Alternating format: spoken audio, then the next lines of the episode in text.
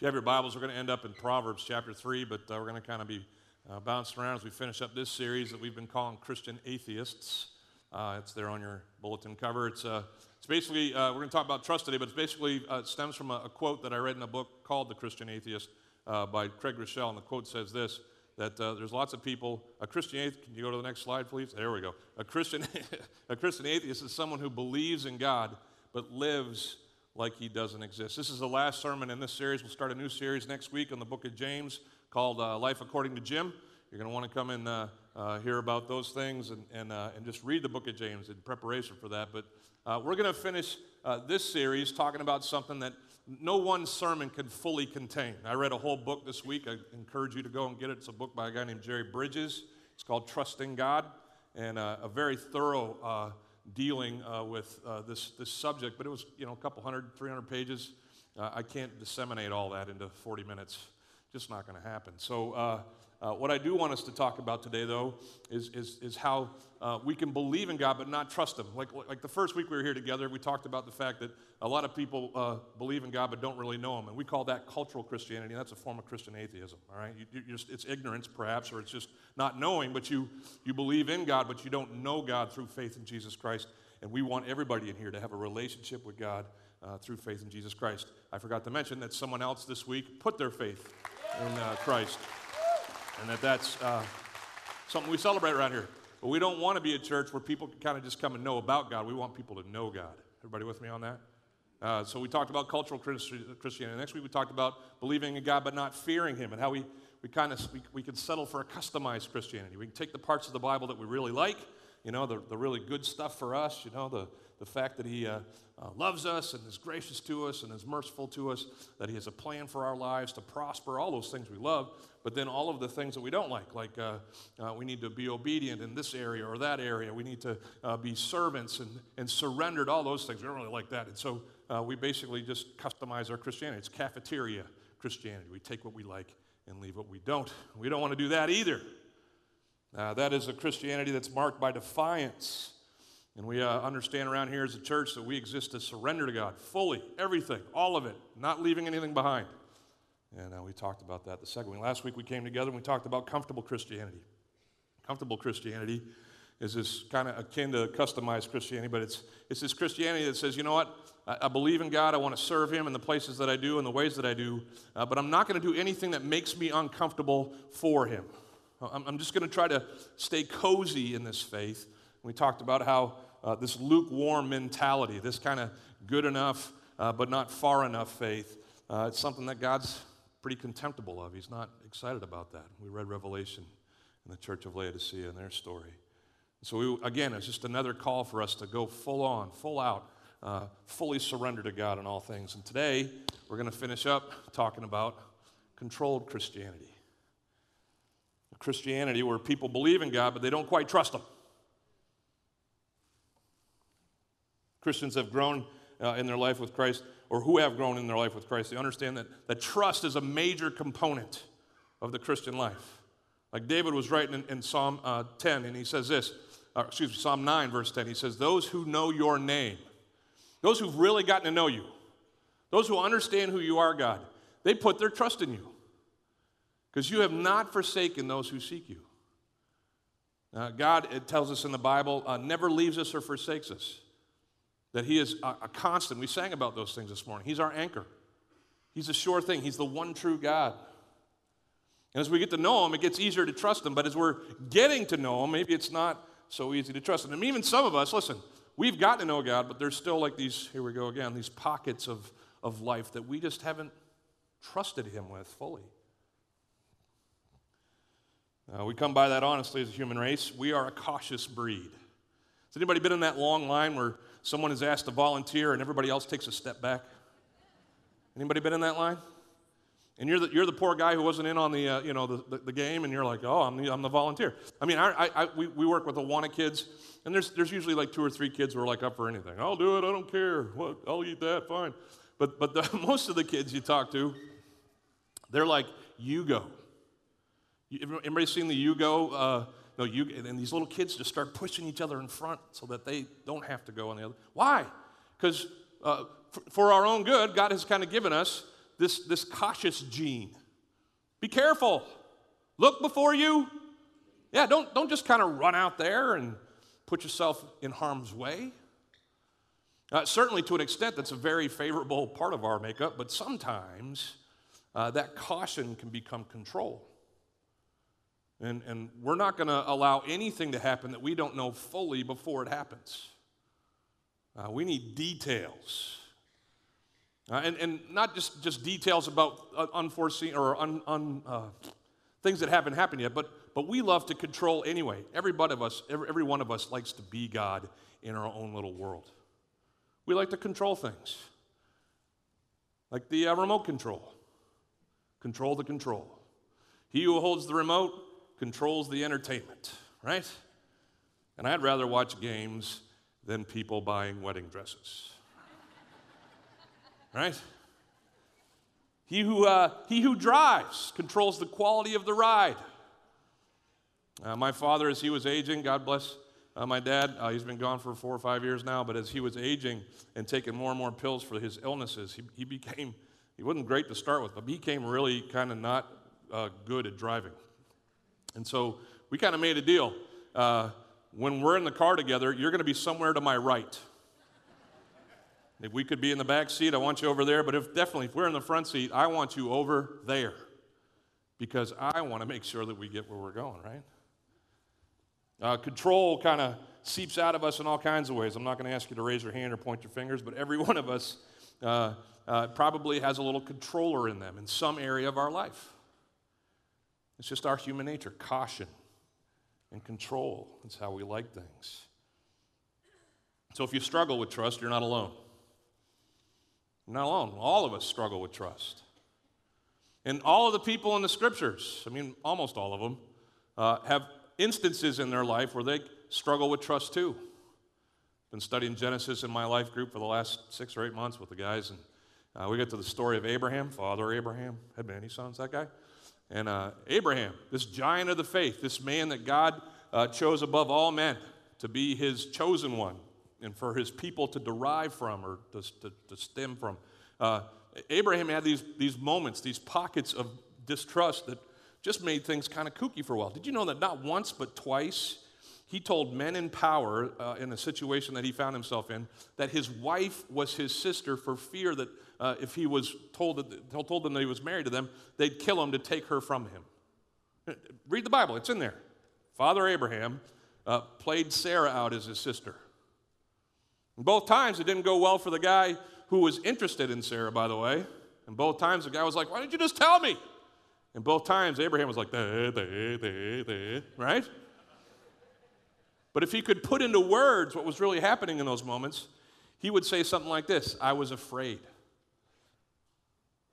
I didn't believe that God could handle this situation, and so I took it into my own hands. I made a choice. I cleared my own path, and I went where I thought best. You go forward in the Bible, just another book in the book of Exodus. Uh, Moses gets to lead the children of Israel out of Egypt. It's one of my favorite stories.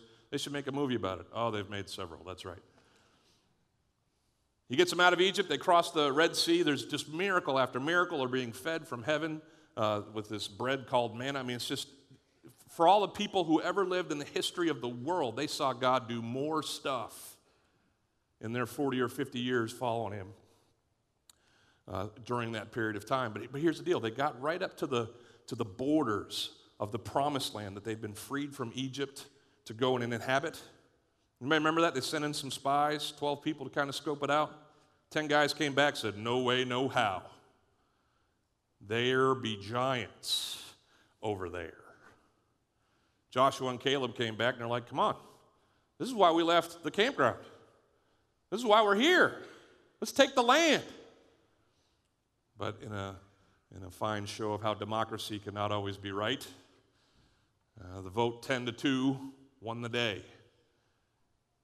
And Moses was frustrated that the people wouldn't follow him into the land. He says as much uh, here in the book of Deuteronomy. And we're talking about, I forgot to tell you this, we're talking about, can you go back to that blank? We're talking about how the, the fear of the future can keep us from trusting God. It kept Abraham from trusting God. We didn't know what was going to happen if he told them that Sarah was his wife. It kept the, the children of Israel from trusting God because they didn't know what was going to happen if they went and did battle with all these uh, warring tribes that inhabited their promised land. Look what it says. Moses says this, and when the Lord sent you, he's talking to the children of Israel, he says, when the Lord sent you from Kadesh Barnea and, and, he, and said, go up and take possession of the land that I've given you. Everybody see the past tense there? Take possession of the land that I've what? It's already done. Go make this happen. What are you waiting for? It's already yours. He says, It's then that you rebelled against the commandment of the Lord and you did not believe him. In other translations, they take this Hebrew word and they say, You did not trust him. And because you didn't trust him for your future, you refused to obey him in your present. See how that works? Trust is a big deal. If you don't trust God, it's almost impossible to obey God because you're not going to do what he tells you to do. You'll be too fearful of the results. Moses goes on and he says this He says, You've been rebellious against the Lord from the day that I knew you. And that is unfortunately the condition of everybody. As we war with the old man and try to grow into the new man or the new woman that we become in Christ, there is this constant clinging to this fear of our future. We want assurances, a detailing of the cost and the outcome before we trust. We're good business people. You know, what are my returns on this deal? How can I be sure that this is going to be worthwhile? Anybody ever done that in trying to figure out what to do next? And listen, I'm not, and I'm not bagging on wisdom. Please be wise. Do pros and cons. Uh, uh, I think God deals uh, with us in wisdom, and He's not going to always lead us to do the craziest thing in the list. But, but there are going to be times, people, where the pros and cons point us in a direction other than what God wants us to go in where, where we might have to risk and, and trust beyond what we're comfortable with in order for us to realize His best in our lives. But, but here, here's, what's, here's what kind of we want. This is what we want. We want God to prove Himself so that he, we can trust Him.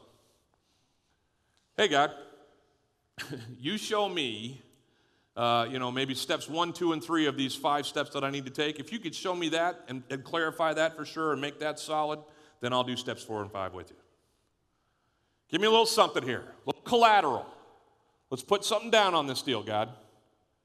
Show me what's going on. Some of us, that's not even enough. We're like, I need to know every step of this, God.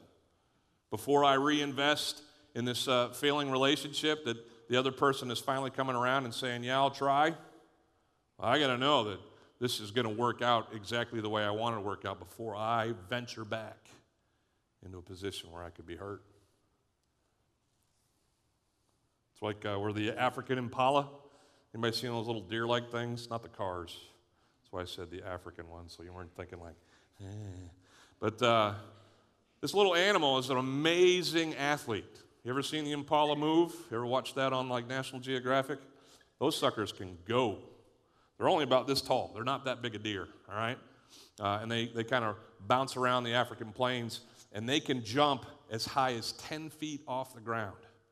They are like NBA all stars. They would be you know, just uh, amazing uh, uh, in their jumping abilities. And they can, when they get going, when they get a good head of steam, they can jump from here to 30 feet that way. 30 feet. I think that's longer than the long jump record, isn't that right? I mean, that's, that's pretty good for this little four legger uh, animal, right? But you know what? You can get all these impalas together and you can take them to any zoo in America and you can keep them there with a three foot fence. Isn't that crazy? Three feet, they can go, they can go 10. Easily jumping that thing, right? Shoot, they could probably go 10 feet and jump out of the entire zoo if they're close enough to the outside wall, right? But why don't they do it? It's real simple. It's not a chain link fence, it's a solid fence. You know why they put solid fences around impalas at the zoo? Because if the impala can't see where he's going to land, he ain't going to jump. Just won't risk it, won't do it. Got all the ability that he needs to be free. But because he can't see where he's going to land, he's staying put. Three foot fence keeps the 10 foot jumper inside. See how that kind of can relate to us? because we can't see where we're going. We got all this power in our relationship with God behind us. The children of Israel uh, had it had already been decided go into this promised land that I've given you. But because they couldn't see the future, they couldn't understand the costs, uh, they, they stayed in the wilderness and wandered about.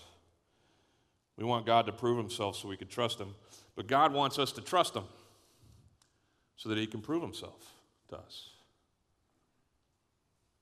Just trust me a little bit, and you're going to see that the things I have for you are going to be far better than staying in the zoo.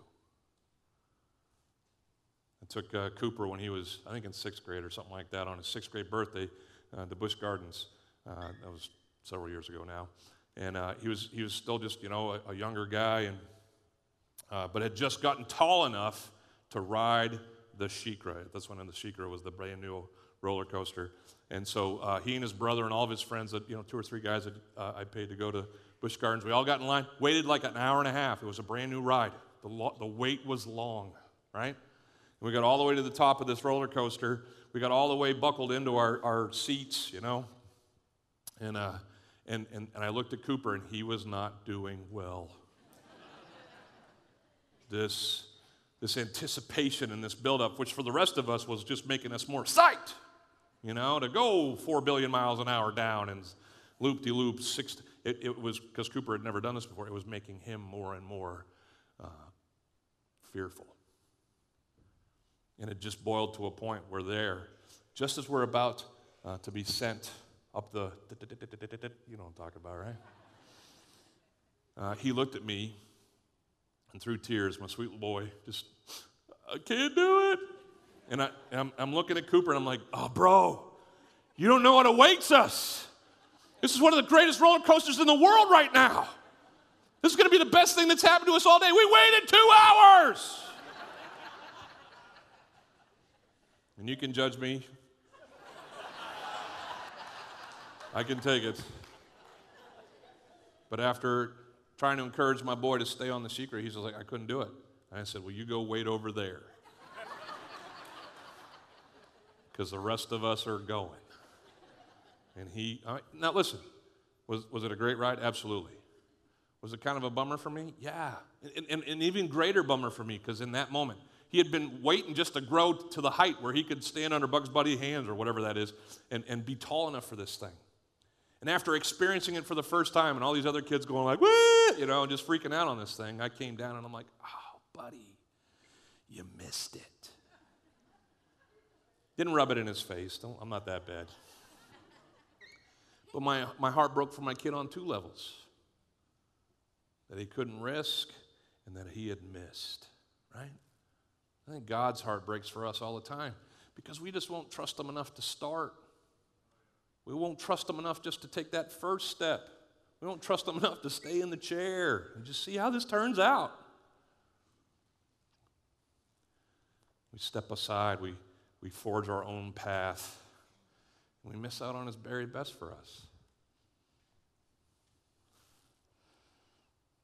God wants us to trust him with our future. But God also wants us to trust him uh, with the things that have disappointed in our past. Sometimes the fear of the future keeps us from trusting God, but sometimes the pains of our past keep us from trusting God. This, this whole thing is, is basically fool me once, shame on me, or how's that go? Shame on you. Right. Got to get the saying right if you're going to preach, everybody, just so you know. fool me once, shame on me. Fool me twice. No, did it wrong again. Does everybody know the saying? I'm just to, if you don't know, just ask somebody else because your pastor can't. Fool me once, shame on you. Fool me twice. Yay, shame on me. Now, is this, is this biblical? Is this a verse in the scriptures? No, it's not. It's a, it's a, it's a, it's a wisdom that humans have fashioned for themselves. And, and listen, there are certain parts of that that are absolutely good and true, and we shouldn't just put ourselves in, uh, harm's way. But when it's, listen, when it's applied to what God has allowed to happen in our lives, when we look at God and say, hey, God, you disappointed me in this first marriage of mine. And we blame Him for the things that have blown up in our past. And we let those blow ups, those pains, those hurts, keep Him or keep us from trusting Him in the next iterations of our lives. I, have heard that from people all the time. I used to go to church, I used to trust God. I used to, you know, uh, sing the songs and, and read the book and, and all the stuff that was Christiany. But then I had this one disappointment. And that one disappointment took all of my trust and faith away. They're angry. And listen, th- this goes to the two whys that you can ask God. Everybody ready? W H Y is what I'm saying. There's, the two, there's two whys. Why? There's two whys that you can ask of God. The first one is a proper why, okay? It's the kind of why that starts uh, at least three of the Psalms where David uh, comes to God and says, God, why? Why are you letting these people chase me from cave to cave? Speaking of Saul. Why do you allow those who are evil to oppress those who are good? These are honest, uh, uh, acceptable questions of God. What are they doing? They're saying, I don't get it. I don't get it, God. How could this be a part of your plan? Why? Why is from ignorance? Why is from not knowing? Acceptable to God. Does anybody here know everything about God? The Bible says you don't, if you think you do. It says his thoughts are not your thoughts, that his ways are above us, that we're never going to understand. And listen, he, we can't expect, we're finite, we're, we're limited, and, and we're going to look at things through our lens and define things as being good or evil or whatever based on what we think and what we see, right? That's, that's what we got. But God sees the whole picture. God understands how. And has anybody ever been there? You went through a really tough time and you're like, what was that for? And then, like, five years later, you're like, oh, that was, I mean, it wasn't great. I don't want to do it again. But I went through that for this, or at least in part for this. And while you're going through it, you can't see this. But God does. And so it's entirely okay. If you're wondering if you can ever question God, I think it's totally fine to come to God and in your ignorance say, God, I don't understand. But in every one of those Psalms that starts with the word why, you know how they end? There's usually this pivot word somewhere in the Psalm, but. After you get done with all the whys, here comes that great but in the Bible. But you are God. But I will trust you. But you are faithful. Even though I don't understand, still I will follow. That's the acceptable why. You know what the unacceptable why is, or the most damaging why is? It's the why that persists, the why that uh, drags us down into doubt and disbelief, the why that doesn't accept the fact that, that God knows better than us, the why that just says, No, God, you blew it. And because you blew it, so says me, I'm out. Oh, that we in our hurts and in our pains could be like this father that Jesus met uh, in Mark chapter 9. In Mark chapter 9, Jesus comes across this, uh, this young man. He's a young man now, uh, and he's demon possessed. Uh, something, as a sermon sidebar, something I totally believe happens. We don't see a ton of it, uh, or at least recognize a ton of it. Uh, but I know that we wrestle not against flesh and blood, that this is a spiritual war that we're a part of. And so I believe in uh, demons and their existence, their oppression and their possession in some cases. And, and in this one particular case, uh, this guy's been possessed and he's just terrorized his town and he's broken the heart of his family as he continues to struggle with the presence of this evil force in his life. Uh, Jesus asked his father in Mark chapter 9, Hey, how long has this been happening to your son? By the way, every time Jesus asked a question, he already knew the answer. Everybody knows that, right? He's not actually looking for information. He's just setting up a conversation. The father says to him, From how long? From childhood. Now, I don't know when childhood or when this started in this kid's childhood, but it's been years. He's a young man now. And I'm guessing, as a good Jewish uh, family, they had prayed to uh, Abba, Father, uh, to deliver their son from this. Over and over again, year after year, they'd watched as their son suffered from these things you could understand if they get kind of tired in their trust. Could you understand that? It's from child, he says. It's, it's often cast him into fire and into water to destroy him. But here, here it comes. Does everybody see? Look, this next line. This is just the beginning of him trusting again. He says, But if you can do anything, have compassion on us and help us. Now, they just met, this, this dude and this, the Son of God, they've just met. Uh, he's, he's heard about him by reputation. He's done a lot of miracles water to wine, fed 5,000. He's, he's rocking it. Uh, I heard you're, you're able to do incredible things if you can. It's just the beginning. He's just kind of testing the water. Ever done that? Ever been out there? There's like a, a, a plank that goes from here to there, and you're like, I don't know if that's going to hold my weight. You, some of you have never done this. I've done it a lot. Anyway, you're just kind of tapping. That's all he's doing. He's just tapping. I'm not really sure if I can trust you yet, but I'm willing to stick my foot out there at least and find out. You see what Jesus says? Jesus says, if you can, excuse me, baking powder. Those are lines from an old movie. Let's move on. Anyway, um, pardon me, what'd you just say? If I can. Apparently, you don't know who you're talking to. Now, he's not being cocky or arrogant, but as the Son of God, he's like, oh, bro, if I can, you're going to love this, bro. I totally can. He says, All things are possible. And what's the condition? For the one who believes. So, so here's what you got to understand. If you refuse to trust, even after all your hurts, your refusal to trust shuts off. It's like a valve that you close, it shuts off all the other ways that God could intervene on your behalf because you're refusing to trust Him with this part. Are you with me? He says, all things are possible on the condition that you believe. What does it say in James? Hey, pray, but pray believing, pray trusting. To pray without trust is, is to just utter empty words, but if you pray believing, it doesn't guarantee, listen, this is not the candy store. Jesus is not introducing himself as uh, E5. Just put in your prayers or put in your requests and push E5 and you'll get anything else you want out of the machine. Okay? That's not what he's saying here. But he's saying, hey, ain't no candy coming out if you don't put your trust in. Mom would be mad I said ain't. Let's keep going. Immediately it says the father of the child cried out and he said, I believe. But then he says this. Everybody say it with me. Help me with my unbelief. That's kind of a funny thing to say. I believe, but I don't. Help me. I think it's an honest thing to say.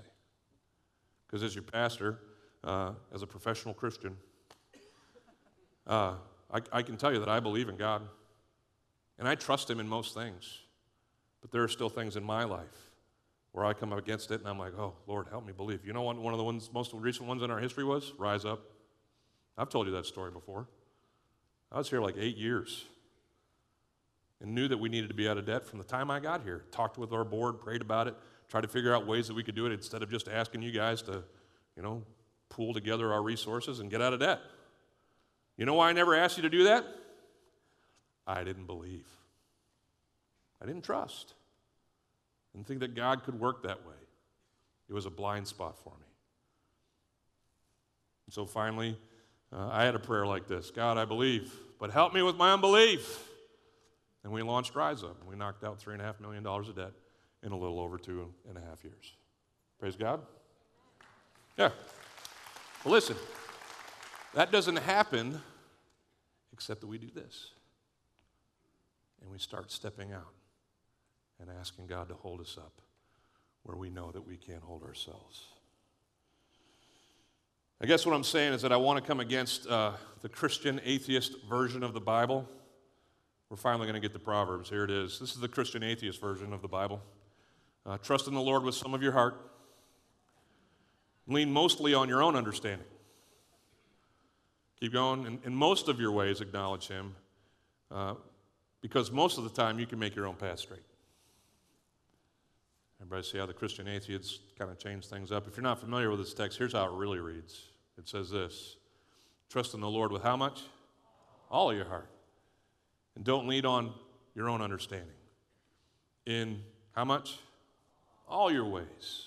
Acknowledge Him, and He'll make your path straight. Can I answer one quick question for you? This, this verse is, is basically telling us what a wholehearted trust in God looks like. It's all in. It's trusting God with all of our hearts, acknowledging Him in all of our ways.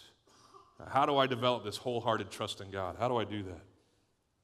Well, it starts uh, w- with what we see in verse 6. Look at, let's look at verse 5 again. It says, Trust in the Lord with all your hearts. That's an imperative.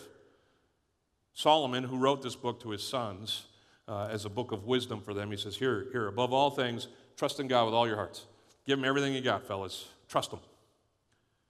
Uh, don't lean on your own understanding. That's another imperative. It's the negative form of the prior line. Trust in God, don't trust in you.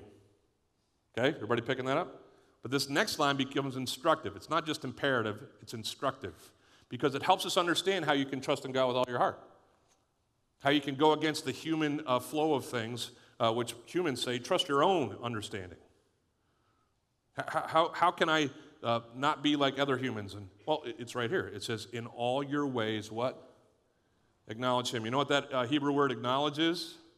Yada. Everybody say yada. Who watched Seinfeld growing up? Anybody watch Seinfeld? He made that word famous. There's a whole episode called Yada Yada Yada. You, who's ever used yada yada yada in your life? Anybody ever said that? What do you use it for? You don't want to keep talking, so you just fill in all the spaces that you were going to use words for, and you just say yada yada yada. And so I, then I went to the bank, yada yada yada. So on, it's, it's basically another form of so on and so forth in our vernacular, but that's not what the Hebrew word means. The Hebrew word yada, which was used kind of in a flippant form in that episode of Seinfeld, means I know. Means I know. So when Jerry was saying, it's like, I know, I know, I know. But it doesn't just mean I generally know.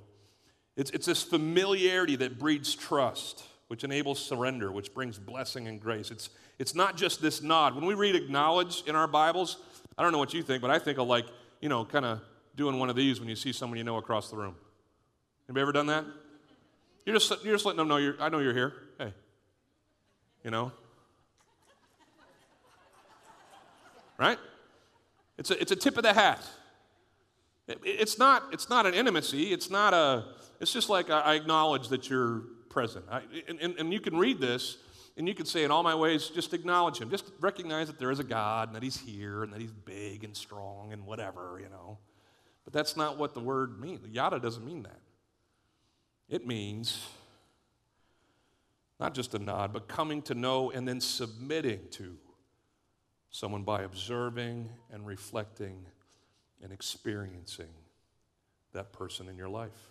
It's this, this, you ever heard this before? Familiarity breeds trust. That true? Like, would you just turn your kids over to a stranger off the street? Hey, I need to go somewhere. Can you watch these kids for the next three days? No. Some of you, like you've had your first babies, and, and that first babysitter is going to be you know, better vetted than like a member of the FBI. You're going to like Facebook them and background checks and, because you're not trusting someone uh, with someone that you're not familiar with. But your, your, your parents, here, mom, you know, have a baby. I'll be uh, back on Monday, right? That's because you grew up with that one. You know what you're getting. She'll feed them eventually, right? Familiarity breeds trust. We know that it breeds contempt as well. That's another saying. But familiarity certainly breeds trust. The better I know you, the more I'll trust you. And that's, listen, when we come together on Sundays, that's what we're talking about. Talking to you about God so that you can know Him better, you can understand Him more fully, so that you can get to the point where you trust Him more, so that the things that He hopes for your life, you will step into and allow Him to bring into your world. One of my favorite stories growing up as a youth pastor uh, was about this guy named Charles Blondin. It's actually a French guy, so it's probably uh, Charles Blondin. But uh, uh, he was a tightrope walker. And he's famous. He's actually in the Smithsonian. You can go on the Smithsonian website and you can read about Charles Blondin as he walked across the tightrope over Niagara Falls. He, he, was, he was just incredible because he did it once, you know, with his pole and stuff like that. But then he's like, you know, we got to trick it up. We got to keep people coming. There was, this was how he made his money. People came, paid tickets to watch him walk across this tightrope. So he did it at night one time. People complained because they couldn't see him. So the next morning he did it blindfolded. just so he could prove that he was walking across in the dark. He would push wheelbarrows full of potatoes. He rode a bike across it once. But his, his most amazing feat was one day he came to the crowd and he said, You know what? I'm going to up the ante. I'm going to take someone across the line with me. And everybody was amazed. This is going to be incredible. And then he said to everybody in the crowd, Who wants to be the one who will ride on my back across this wire? And everybody did this, right? Except for one guy. His name, I gotta make sure I get it right. His name was Harry, Harry Colcord. Harry Colcord was Charles Blondin's manager. And I don't know what bet he lost, but Charles Blondin got Harry Colcord to agree to climb on his back and walk across this wire. And so there we were. Harry on the back of Charles. Can you imagine that first step? I mean, you've left terra firma and you're on this little two or three inch wire. It can feel like that sometimes with God. We climb on his back and we're like, what am I doing? They actually have on the Smithsonian website the words uh, that are believed to be what uh, uh, Charles Blondin said to Harry Colcord as he started across the wire. You want to hear him? They're pretty cool. Uh, he said this to him first. He says, Harry, look up. Don't look down. Don't look down, bro. It's going to be bad for both of us. Keep your eyes on the sky. And then he said this to him. He says, You are no longer Colcord. You are Blondin. It's not two of us up here in this wire, it's just one of us. He says, Until I clear this place, you need to be a part of me, mind and body and soul. He said, If I sway, sway with me, baby. Do not attempt to do any balancing yourself. If you do, we're both going to die. I think those are the words that God says to us every time He asks us to trust Him, except for that last part. God's never going to die. But just like Peter when he got out of the boat, remember that perfectly good boat in that storm? And he's out there walking on the waves with Jesus. As soon as he took his eyes off of Jesus, what happened? Someone was going to die. And Jesus, in his grace, reached down and pulled that drowner out. And he says to Pete, Ah, oh, Pete, eyes here, pal. Trust me get through this. You may listen, you may not understand, it may be painful, it's certainly going to be scary, but I am the God of Abraham and Isaac and Jacob. I have been faithful. My purposes have never been thwarted. I will never fail.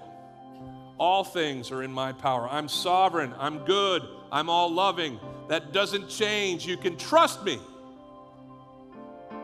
Just fix your eyes on me, and we'll make it through. You bow your heads? I can't help but think as we're talking about trust, there might be an area in your life where um, it's just hard for you to trust God with it. It could be a, a hurt from your past uh, that you just can't let go of. It could be a hurt from your present. And you sense God leading you into a future that's unsure and, and He wants you to trust Him, but it's just hard for you to let yourself surrender that part of your life. Whatever that area is for you, if, if there is an area, I'm just going to lead us in a prayer for that this morning. We're just going to ask God to give us, uh, like He gave Joshua when he went into the land. God told Joshua, Be strong and courageous. You know what that's code for? Trust me. we're just going to ask God to make us strong and courageous. You got that thought in your head? You have to pray this out loud, but just pray these words in your heart as we seek to trust God more fully. Say something like this God, I know you're God. I know you're able. That all things are possible if I believe. I don't know what your plan for me is. I don't know how this is going to work out. But regardless of that, I want to trust you. I want to follow you. Help me to get to know you better so that I trust you more. And help me to trust you more so that I can have your very best for my life. Make my path straight. And I pray this in Jesus' name. Amen. May God lead us to trust Him in all things because He is our God. He is able.